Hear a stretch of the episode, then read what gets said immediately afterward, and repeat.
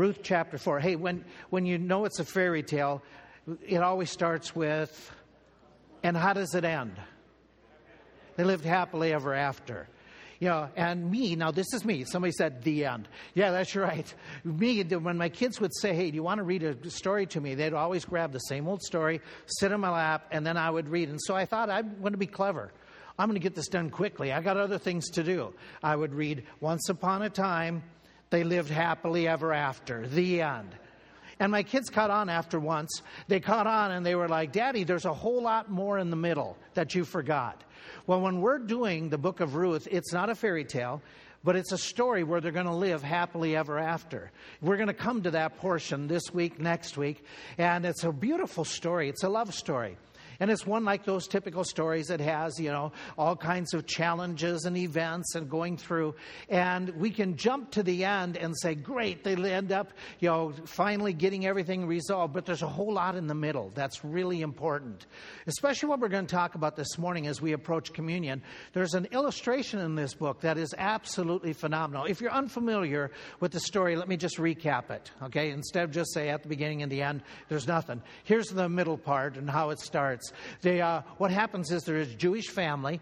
They're living in the land of Israel. The land is, is undergoing famine because it's in the day of Judges and the people are walking away from the Lord. And this man by the name of Elimelech, he decides he's going to take his family out of this region and move to a land that was forbidden, Moab, and for the Jews to live in. And so he doesn't follow the word of the Lord. He follows his own desires, go to Moab, ends up living there for a number of years. His two boys, Mahlon and Chilion, they end up growing up, and he, the man, the father dies, and the boys marry two Moabite girls. And then shortly thereafter, they die. So now you have mom who is a widow. You have the two daughter in laws who are widows, and it's just a tragic beginning of the story. Mom in law tells the two daughters, Go home to your own mothers and your own gods. Go back to your families. I have nothing to give you. Even if I were to have more children, they, they, by the time they grew up, they couldn't take care of you. And so she's encouraging Orpah to go home and Ruth to go home back to their families. Orpah does. Ruth insists, I'm going to follow you. I'm going to convert to Judaism. Your God shall be my God. And wherever you go, I will go. As the Lord lives, I promise I'm going to stick by you, mom in law, and I'm going to help you. And so she goes back to Israel with mom in law. They go back to the Bethlehem region where they had left, where mom had been years before. And when they come back, mom is all discouraged. She just she says to her friends who say, You know, Naomi, it's good to see you. She says, Don't call me Naomi. My name is Mara, bitter, because God has dealt with me. I've lost my husband, lost my sons, and I have nothing left. Nothing. Ruth is standing next to her, so it makes Ruth feel bad, I'm sure. But Ruth then goes into the fields and begins to glean like widows were allowed to do. They could go along the edge of the field. The, the people who followed the Lord were told to leave a little bit at the edges so the widows and poor could come and harvest their own grain. And so Ruth starts doing that. And one day it just happens to be she goes to the field of a man by the name of Boaz, who she didn't know was a relative of her mom in law her former her her uh, former husband, and she goes to his field. He just happens to come on that very day when she's there, and he and her get acquainted. And over the next three months or so during harvest season, they have lunch together, and they basically spend some time together. And then at the end of the uh, the period of harvest time, it's time that things are going to wrap up. Mom-in-law says to the daughter, the daughter-in-law, she says, "Hey, listen, he's a relative, and according to the Old Testament, he would be one who could provide for us, and he's really one that is supposed to marry you because of your widowhood. And so she says, Here's what you do you go tonight, and you go to his threshing floor where he's working, and you lay down at his feet, you uncover his feet, and you just lay there. And when he is, you know, when he wakes up because his feet are cold, you know, then he's going to tell you what to do. And basically, she does that. We read in, in Ruth chapter 3, she's, it says that he wakes up, verse 9, he says, Who are you? And she says, I'm Ruth, your handmaid. Spread therefore thy skirt over thine handmaid, for you are my near kinsman. In modern language, it would be, Will you marry me? Very bluntly. And he responds and he says, Blessed be thou of the Lord, my daughter, for you have showed more kindness in the latter end than at the beginning, inasmuch as you have followed not after the young man, whether poor or rich, but basically you came and proposed to me. Sounds very positive. He's game to do it. And he says, Now, my daughter, fear not. I will do to you all that you are requiring or requesting. For all the city of my people know that you are a virtuous woman. And now it is true that I am your near kinsman. Howbeit there is a kinsman nearer than I. Tarry this night, and it shall be in the morning that I will perform unto thee the part of the kinsman. Let him do the kinsman part. But if he will not do the part of the kinsman, then I will do the part of a kinsman to thee. As the Lord lives, lie down unto the morning. She lays down, and etc., etc. Verse four, uh, verse one of chapter four. Then went Boaz up to the gate and sat him there, and behold, the kinsman of whom Boaz spake came by, unto whom he said, "Ho, hey, you turn aside, sit down here. I've got something to talk to you about." And so Boaz performs this duty that he says is the duty of a kinsman. This is one of those little parts that leads to the ending of happily ever after, where chapter 4 ends up that Ruth and Naomi, I'm sorry, Boaz and Ruth get married. Naomi, they have a child. Naomi's a grandma, and she's all thrilled and excited and happily ever after. There's that little bit of, in the middle, something really, really important. Now, there's lots of lessons we could get. We've already talked about some of them. We talked about how not to make major life decisions in the very first message, about how they decided to leave the land.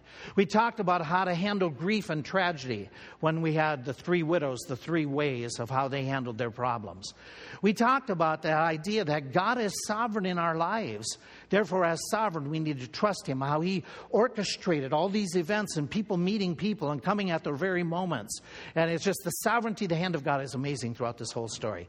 As well, we looked last week at character traits about different people who get together when Ruth and Boaz were developing this friendship that leads to a marriage. What kind of traits did they see in each other that were traits that they would want to have as a partner? So we talked about that.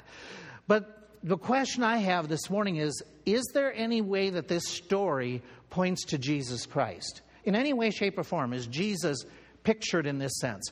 Now, in theology, we know that there are types that Jesus declares that did picture me. The type of the, the serpent in the, on the post, the type of Jonah in the well. This one he never says is a type, and yet there is some parallels here that you say, hey, this is, may have been what Jesus was referring to. When in Luke 24, he's walking on the road and it says he went through the Old Testament and showed how the Old Testament that it prophesied, it predicted, it pictured Jesus Christ as he's walking with the two on the road to Emmaus. And so I look and pause and say, wait a minute, what is in the middle of this story that helps us to see something about Jesus Christ? It's the kinsman redeemer. It's this little bit of, of detail that we don't stop in our story and nobody explained it to us as we read through the passage. And yet, little details in history are huge. There, here, let me see if I can illustrate. Little detail in history. The United States, back in the 1840s, they got the whole entire Southwest America, got California and all the different states there, which expanded our country during that time of expansionism. There's a detail behind that story that most people don't know about. The detail goes back to Indiana that a few years before that, a fellow by the name of Harry Shoemaker, he was working in his field and it dawned on today's election day. And I promised I was going to vote for such and such a candidate. And so he ran down to the polling place so he could cast his ballot, but it was right at the moment that they were closing the doors. He insisted that he would be able to vote, and they said, Fine, we'll let you since you came all this distance to vote. And so he voted. His vote was a disputed ballot, by the way, the way he marked it. So they kept it separate from the other ballots. And as they counted up the ballots, they found out that there was a tie for this one fella. It happened to be the fella that Shoemaker voted for. And so when they were saying, well, how do we handle this tie? The judge said, we will count this one last ballot. That happened to be Shoemaker's ballot. And so this fellow by the name of Madison Marsh became the state representative. So he goes to the capital of the state of Indiana and he's doing his duties. Back in those days, we didn't vote for U.S. senators. Back in those days, the assembly voted for the U.S. senator. So Indiana had to choose who was going to go to the U.S. Senate on their behalf. And they voted.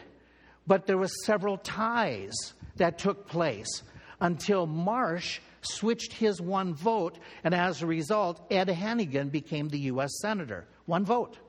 One vote affected Marsh getting office, one vote, Marsh's vote, affected Hannegan getting office. Fast forward a few years beyond that. The United States is having a dispute with Mexico. And so the United States Senate is debating should we go to war or not. They are in a deadlock tie for the vote. And then they were going to take a second ballot. Hannegan wasn't present for the first ballot. So when he did show up for the second vote on whether they go to war, he voted go to war. And by one vote, the United States declared war, went to war with Mexico, won the war, and they got the reparations from the war was California, Arizona, New Mexico. All of them because of one vote, one vote, one vote, and all of a sudden they become part of the union. Those one votes had a tremendous play in American history. So when you talk about little events, little singular things, there's one character in this story who plays a phenomenal role because he is called the kinsman redeemer. It's something out of history that most of us aren't familiar with. I've mentioned it before, but let me repeat the idea the Goel. And I, every time we read this morning in this text where it said kinsman, it's the word Goel. And I paused and highlighted each one of those times. The Goel is a Jewish practice or custom coming out of the Old Testament. This person is one who was supposed to redeem or rescue his relatives who were in trouble. And so what happened is there was three different possibilities of him practicing rescuing his relatives as a kinsman redeemer, as the Goel. One could be this. You were so poor that you couldn't keep things up. You sold the family farm. Well, in Jewish culture, you keep family farms generation after generation. This is the land that God gave. They were divided to specific families by lot. They were to keep their inheritance. So, what happens is if you sold the family farm and you couldn't get it back, one of your near relatives, your Goel, they could go and they could get back the family farm. They could redeem it and bring it back into the family lineage. There was another possibility, according to the Old Testament, that if you were so poor, you sold yourself into slavery so that you could keep on feeding your kids. Well, your Goel, your near kinsman, he was supposed to come and buy you so that you wouldn't become property of some foreigner or sold out of the land. He was to rescue you from this auction block. He was to be the one that was supposed to get you back and set you free and pay your debts. There was another possibility of the Goel, the kinsman redeemer. The other possibility is that strange custom that was in the Old Testament that if one of my older brothers had married and they died before they had children, then myself or one of my other brothers were to marry the widow and bring and whatever child she has was to be my brother's heir and would carry on his name. And so the Goel would be the one who would marry the, the widow and provide for her, take care of her. So you put this all together and go, wait a minute. This Goel is really important to the story. This kinsman redeemer is pivotal, pivotal to the happy, happily ever after ending. And in the story, the Goel is Boaz. In the New Testament, our Goel very much like Boaz, is Jesus Christ. There are so many parallels in this story that just help us to just see behind the story a picture, a parallel, an illustration of Jesus. Let, let me show you what I mean by that. There are the requirements that we're going to talk about, and then there's the results, what, what he produced. So let's talk about the requirements. The requirements to be a Goel in the Old Testament is you had to be a blood relative. You had to be related to them. Boaz makes it clear. He says, I am a near kinsman. I'm not the nearest, but I am a near kinsman. He's made that clear where we already read this passage that, that Naomi says he's a near relative. Ruth says, You are my near relative. And he says, It's true, I'm a near relative. In this sense, does Jesus fit the category of being our Goel, the one who can rescue us. Yes. The New Testament highlights it time and time again that Jesus and us are physically related. You see, it goes like this In the beginning was the Word, and the Word was with God, and the Word was God. And then remember the next phrase? It says, And the Word was made flesh and dwelt among us. He's emphasizing a thought that Jesus was people. He's related to Adam's race, you and I. There is a physical tie. He says, made in the, when the fullness of time was come, he was made of a woman, emphasizing his humanity, that he is like us, that he is related to us. That Christmas passage that we talk about, that we even sing, for unto us a child is born, human. Unto us a son is given. The government shall be upon his shoulder. And it defines, it describes, he is the one who is wonderful counselor. He is the mighty God. He is the everlasting Father in the flesh, the Prince of Peace. Again, Jesus is related to us, who being in the form of God, that is, in the essence of God, thought it not, he took upon himself the form, the essence of a servant. He goes on and says, and was made in fashion like us. In other words, he was a real people. And he goes on, he says, being found in the fashion, the appearance. And again, stressing he was human. He was fashioned. He was, he was visibly a real person. And that's really important because there was people saying Jesus never came in the flesh. In the New Testament era, they were saying he was just a spirit. And Paul is writing, he says, no, he was real people. He was real body. He was a man who became obedient unto death. So, this concept of Jesus being related to us is huge.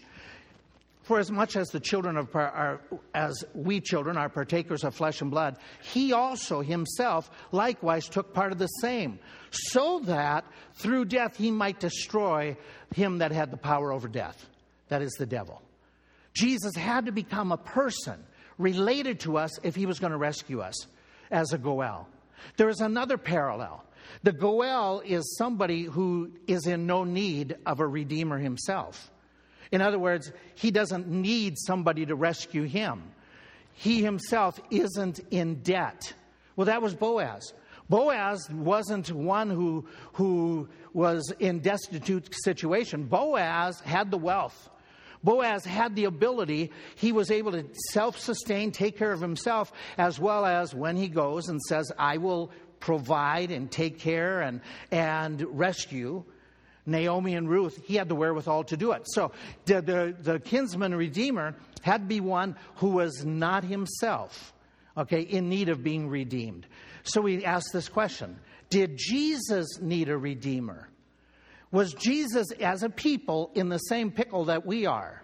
The pickle I'm talking about is this For all have sinned and come short of the standard of God. The wages of sin is okay, so did Jesus have sin? Okay, we know that. We know that the Word of God says repeatedly, the Word of God talks about we have a high priest who became for us, okay, that high priest who is holy, harmless, undefiled, separate from sinners, and made much higher than the heavens, who needs not to offer up sacrifice first for his own sins. In other words, Jesus was sinless. He didn't need somebody to pray for his sins to be forgiven. He didn't need to ever say, Father, forgive me, for I have sinned. He never did. He prayed, Father, forgive them, okay? In, in, Hebrews 4, for we have not, or in other words, we do have a high priest which was touched with the feeling of our infirmities. In other words, he was tempted in all points like we are tempted, yet he was without sin. Okay? We have in Corinthians, for he has made him to be sin for us who knew no sin, that we might become the righteousness of God. He could not be our Savior unless he was sinless, perfect. And Jesus was that, who did no sin, neither was guile found in his mouth. He had to also be willing to redeem. And that was the, the proposition Ruth says. You know, will you marry me? What if Boaz had said no? Okay, he was willing. Boaz was so willing in the morning, he says, I, I, will go and take care of this right away in the morning, first thing. And we already read in chapter one, first thing in the morning, he went and he approached the other relative and said, Hey, you know, one of us has got to rescue these people, you or me. I want to do it. I am willing to do it. Is Jesus, okay, as we look at this, is Jesus willing to rescue us from our sinful indebtedness? Oh, absolutely. The Lord is not willing that any should perish, but that all should come to repentance. I have come to seek and to save that which was lost. I laid down my life for the sheep. No man takes it from me, but I lay it down of myself. I voluntarily am going to go to the cross and die for you, for me. And so we read in Scripture that we know that he lo- we love him because he first loved us. Jesus is willing. He's a blood relative. He is able to take care of this. Okay? Did, did Boaz have the ability to be able to rescue, redeem, take care of Ruth and Naomi. Absolutely. He was able to pay what was required. We read that in chapter, it's in verse, uh, chapter 4, excuse me. Okay, I have verse uh, chapter 3. Chapter 4, verse 9. You are witnesses, he says, after he goes and meets with the city elders. You are witnesses that I have bought, I have paid for, I have redeemed all that was Elimelech's. I have purchased Ruth to be my wife. So he was not only willing, he was able to do it. So our question comes this Is Jesus able to pay the price for our rescue? Is he able to do it? Well, we saw that he was sinless, but does he have enough beyond that? Does he have enough righteousness? Does he have enough holiness to cover our sins? Does he have what it takes? We read in the New Testament, we know the grace of our Lord Jesus, that though he was rich, though he was rich, he, for our sakes, became poor. For what reason? So that through his poverty, we might become rich. He had it. He had the ability. He became sin for us in that we might be made the righteousness of God in Him. Righteousness doesn't come by our good works. Sin, forgiveness doesn't come by giving money, knowing, knowing the books of the Bible, going to church, singing songs. Righteousness doesn't come to us by what we do. Righteousness is found in Him. Jesus is the only one who has the righteousness, enough of it, to share with us to get forgiveness.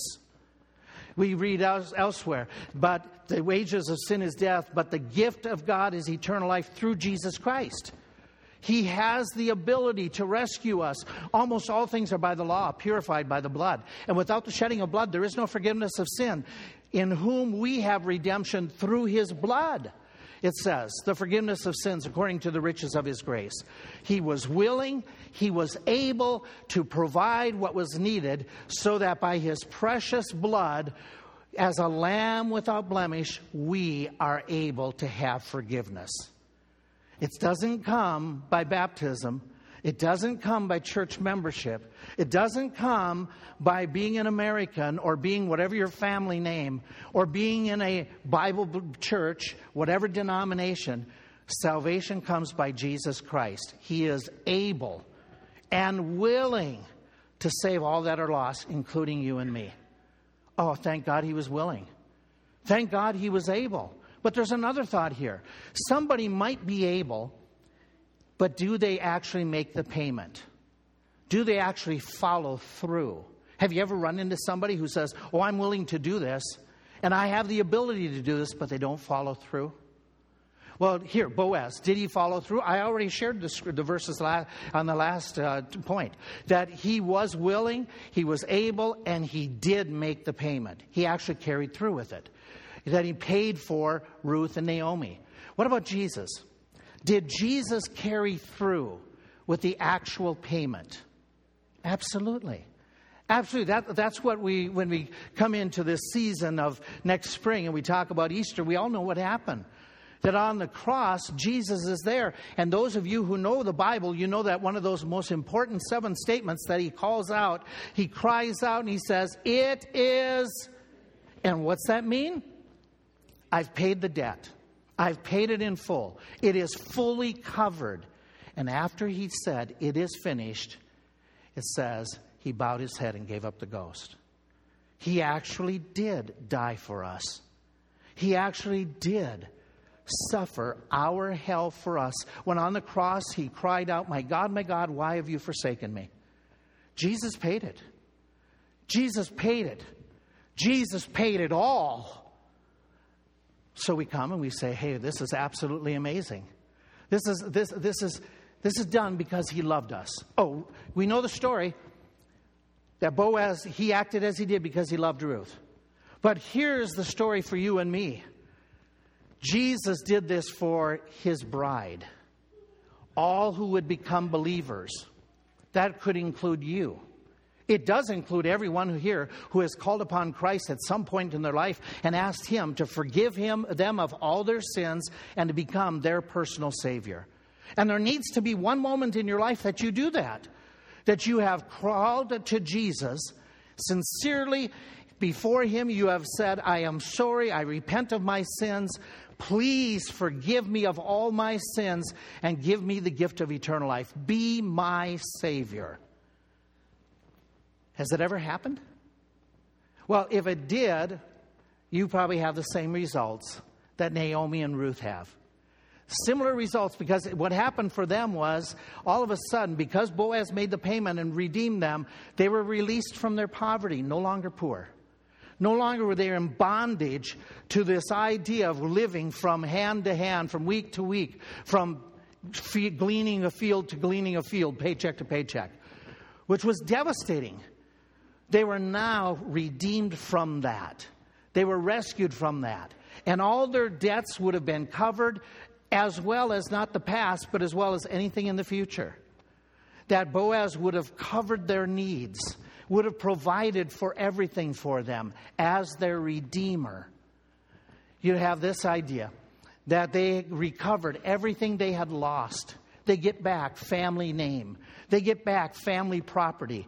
They get back family inheritance, a lineage that was lost with Elimelech and Caleb and, and, and uh, Chilion and Mahlon's death. They get back now a succession in their family, generation after generation. You know, when you called upon Christ, all your sins were covered. When you called upon Christ to be your Savior, you were no longer to be under bondage to sin, to Satan. You were freed you were all of a sudden became a child of God. And he promised to take care of you and provide for you and work all things for his glory. That which was lost to the human race by Adam and Eve when they were expelled out of the garden, that's been restored to you. Because we know that absent from the body, we will be present with the Lord. As well, we know this there was great changes that took place. In Naomi's life, just, just picture her and her alone.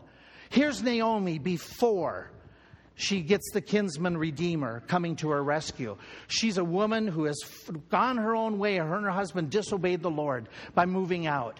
She's totally destitute. She doesn't have anybody to take care of her other than Ruth, no male child as an heir.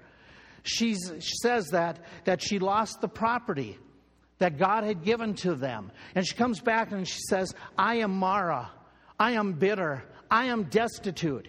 But once Boaz comes to the rescue, what happens to her? The property that her family had, it's restored. She feels blessed of God. She now has this home. She's in a home of a prince, a Jewish nobleman. She becomes useful. She is rejoicing at the end of the story. Oh, this woman has drastically changed. And we could take the time, if we wanted to, and hear about the drastic change in so many lives in this room. And it's not because of us, it's because of Jesus Christ that we become new creatures. Can I add to this? You become elevated to new heights. Ruth, who is down in the, in, the, in the gutter, so to speak, she is elevated, I said, outright to the home of a, a Jewish prince. Take Ruth. Now, I was talking about Naomi. Let me talk about Ruth for a moment. Ruth, pagan background, She's a widow. Ruth, she's destitute. She's got to work the fields herself. She's, you know, she's got to be, you know, relying upon other people's property. When she is redeemed, rescued by Boaz, when she says, I take you, Boaz, to be my redeemer, and he says, I take you to be that which I redeemed, and they, and they get married, she becomes the bride of the kinsman redeemer. She is elevated to a place of prominent position. She is one of the historical figures that ends up in the lineage of Jesus Christ. She is one of those women that we look back to and we call heroic characters of the scripture. Why? Because she became the relative of that kinsman, the bride of the kinsman redeemer. You do realize that when you got born again, you became the bride of Jesus Christ. In his mind, you are that important to him. He will take care. You are princes and princesses in the mind of God. You are a holy nation. You are God's chosen to be in heaven. What an elevated spot to be in. God has graced you with the riches of heaven that are going to be yours. Some of it already, you're experiencing it. This is what the Redeemer does for you. This is how He works. And it's no fairy tale. If you want to live happily ever after, you have to say yes to Jesus, who is not willing that you should perish He's come to rescue you. He's come to redeem you. He offers you the free gift of eternal life if you say, Yes, I take you. Forgive me of my sins. I take you as my Savior. Give me eternal life. For whosoever shall call upon the name of the Lord shall be saved. That's what he offers you. Now, if you're sitting here this morning or you're listening and you say, I, I don't know if I've ever done that. I don't recall a moment or I don't have that same confidence. We're going to give you that opportunity in these next minutes. Our staff is going to go over to that door. And they're going to be there willing and waiting for you to just move across the auditorium, go over there and say, Can somebody show me from the Bible how, we, how and what I need to do? And so you are welcome to consider that. And then while I speak for a few more moments, then feel free to just walk over there and they'll take you aside privately and show you from the Bible what you need to do. But let me remind you what the scripture says Behold, this is the day of salvation. God wants you to get saved today, to become his child, to become his bride. Go and talk to one of those individuals, please. I want to I want to wrap this up with this thought. One other thought though, another result. The redeemed individuals, Ruth, Naomi, they come from not knowing what to do to the point that they are rejoicing. And they call out, Blessed be the Lord who has. That's Naomi. That's what she says in chapter 4. Blessed be the name of the Lord who has, and then she starts listing. Part of redemption story is that we are to be rejoicing. We are to be praising. We are to give God glory and thanksgiving for what he has done and will do. That's why he has established that which we call communion. Communion is literally, the Eucharisto is uh, literally the idea of giving praise, giving thanks. So we're going to come this morning, and right now, and we're going to start getting, giving thanks by what we sing. And then we're going to celebrate by taking these elements. And in, the, in this whole process, saying, Thank you for shedding your blood. Thank you for giving your life and give him glory as we reflect, as we remind ourselves of Jesus, our kinsman redeemer, what he did for each and every one of us who is born again.